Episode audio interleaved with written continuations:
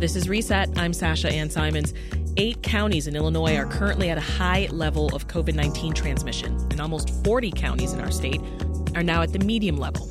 More and more cases are caused by a new highly infectious Omicron variant. Here's what Chicago's top doctor Allison Arwady says about the direction Cook County is heading.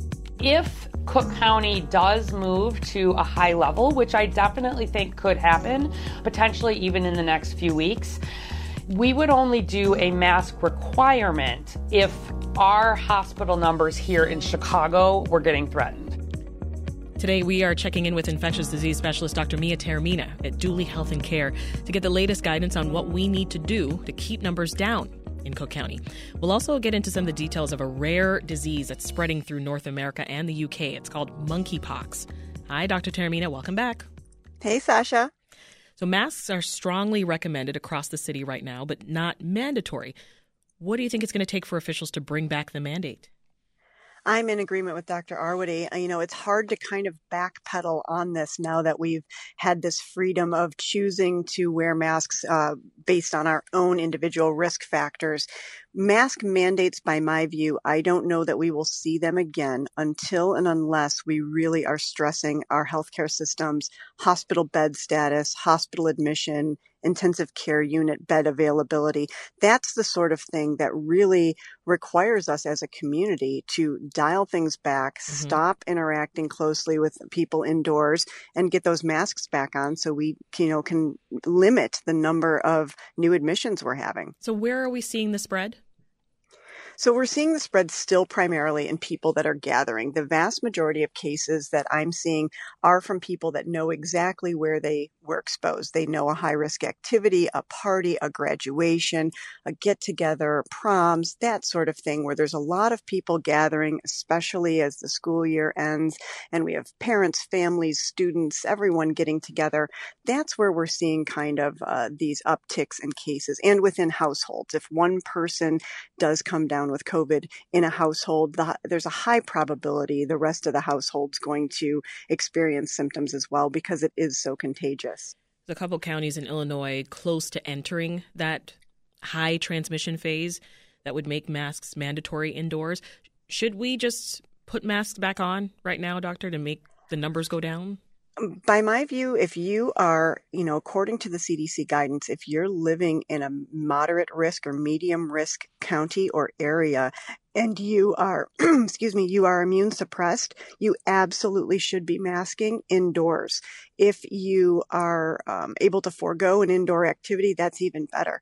For those of us who have, uh, you know, immune systems that aren't uh, suppressed or compromised, once we reach that high risk, you absolutely should be masking indoors. So to the extent that you are willing to kind of be proactive instead of reactive, I see no reason not to be masking in indoor spaces if you're going to be close in contact with other people and you're going to be in that indoor space for a longer period of time. I absolutely think that you should be masking up. Which variant is driving up cases? You know, we are still seeing BA.2 as our dominant variant. That's about 70% of all the cases that we're seeing in Illinois. But that BA 2.12.1, uh, which is sort of another subvariant of Omicron, that is starting to, you know, march its way down. It's not the majority, but it is a variant that's being seen more and more as we're doing sampling of genetic testing around. Symptom wise, they present very similarly, but we have a variant that is slightly able to outcompete and be a little bit more contagious than that Omicron BA.2 variant. So that's why we are seeing more cases of it. Some health experts say that we are currently in the fifth wave of COVID cases. Is that what's going on here? I think definitely in some areas, looking at how numbers are trending up and looking at how they plot on a graph and seeing sort of those ups and downs. A wave that we saw with the original Omicron strain in, in December and January, that's not what we're experiencing right now. But are we definitely able to feel the pulse of uh, case counts going up and seeing more individuals who are testing positive? We're absolutely seeing that right now. So to declare that this is a wave, yes, I, I think think that that's reasonable to do, but it, it feels definitely a little bit different than what we saw in the fall. I'm Sasha Ann Simons. If you're just tuning in, we are talking with infectious disease specialist Dr. Mia Taormina once again. We are discussing now what is driving up COVID cases in Illinois. Doctor, only 43% of adults over 65 have actually received a vaccine dose in the past six months. Should the 50 and up crowd be getting boosted? You know, eh, we've got a couple factors there. Um, eh, definitely, when we talk about 43% of the 65 and up crowd, those are the folks that should be to the front of the line for that fourth dose if they don't have any other immunosuppressive issues. So, those folks absolutely should be considering at this point in time getting an additional dose. When we talk about the 50 to 64 year olds, I do think that there's, you know, a subset of folks that have health issues. About 30% of uh, Americans in the United States over the age of 50 have at least one underlying health issue diabetes, high blood pressure, high cholesterol. All of those folks at this point, especially if it's been more than six months since they've had their third dose, should absolutely consider a fourth dose. For those who are 50 and up and otherwise completely healthy, no other risk factors, certainly we can discuss the timing of a booster dose with your provider, whether it's uh, something that you should get sooner uh, versus waiting toward the fall when we're likely to see an even higher uptick of cases. Is there a chance that um, if there's another surge, there won't be enough boosters for everyone because we'll all just be trying to rush at once? I don't foresee that happening. We seem to have plenty of vaccine to go around and plenty of vaccine uh, in our stockpiles in order to boost everyone who wants a booster and everyone that should get a booster. So I don't foresee us scrambling around. Maybe your you know your preferred location might be running low or you know down for a day or two but within a, a small geographic area you should be able to find vaccine whenever you'd like to receive one Talk about people who have weak immune systems, right? Who are older than 12. Should they be getting boosted? Yes, I, I, think at this point, and now we even have a conversation point about our five and ups uh, that might have weak immune systems as well. I think anyone who is immunocompromised, you know, someone that has an immune system that doesn't work well, is undergoing chemotherapy for cancer, is somebody that has biologic drugs for other health conditions, those are all folks whose primary vaccine series is already three doses. They should absolutely be boosted and they're eligible for another booster. And again, those folks who are immune suppressed to the front of the line because this is these are the individuals that are most likely to benefit from even that small bump of antibody protection we get with each subsequent booster. Settle this debate, Dr. Taormina. Do we know what lasts longer? Is it immunity from the vaccines or immunity from actually getting COVID? It's a complicated question, but eh, you know, and folks who are COVID recovered would certainly like to say that their natural antibodies are stronger. Yeah. And in some cases, they may be. The I hear I hear that is, one a lot. Yes.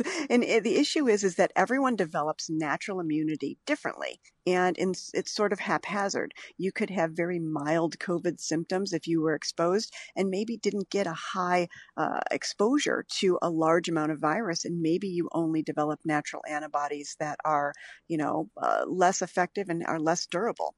So each person is going to develop them a, a little haphazardly. Vaccine induced antibodies are very much uh, calculated. Uh, there's a way that we can kind of see a predicted antibody response when patients are immunized. So you're getting a cleaner, more reliable response. All antibodies decline over time all of them. So we're going to be seeing a decrease in antibody effect definitely by three to four months after either immunization or natural immunity. And for those who are Omicron recovered, our Omicron antibodies are going to fade, you know, over three, four, five months. And these subsequent Omicron variants that are ticking up, they are potentially able to reinfect someone that does have recent Omicron antibodies after recovery. So we sort of have to keep on tackling this thing from all sides. All right, I want to shift gears, doctor, from from COVID to talk about a rare disease called monkeypox. It's spreading through North America and the UK. We're starting to hear more about it, especially in recent days. Is this a new virus? No, it is not a new virus. It's been around since the 50s, so it's it's been identified uh, primarily in Africa, and it's uh, been around for a long period of time. And we've had a vaccine for it for a significant period of time as well. How do folks get it? So, you know, that's the interesting part. It generally requires human to human contact. This recent kind of uptick in cases we're seeing, you know, even on the home front and internationally, there's a little bit of investigation that's going on, you know, that may uh, indicate some uh, sexual exposure, especially in men who have sex with men. We haven't definitively identified that. We're simply looking at that as a possibility. And if this virus has become something that can be transmitted in a little more of a intimate way, we would need to know about that so we can protect ourselves from it. Um, we're still looking at relatively little numbers of cases, but we are on high alert because of uh, everything we've experienced in the last two and a half years in watching how viruses move through our communities mm-hmm. to see if this becomes something that is something that's more endemic, epidemic, and then potentially pandemic, which we don't see at this time. In your opinion, how much attention should we be paying to this right now? I should be paying attention to it. That's something that I need to be doing well, right, in my day to day for sure.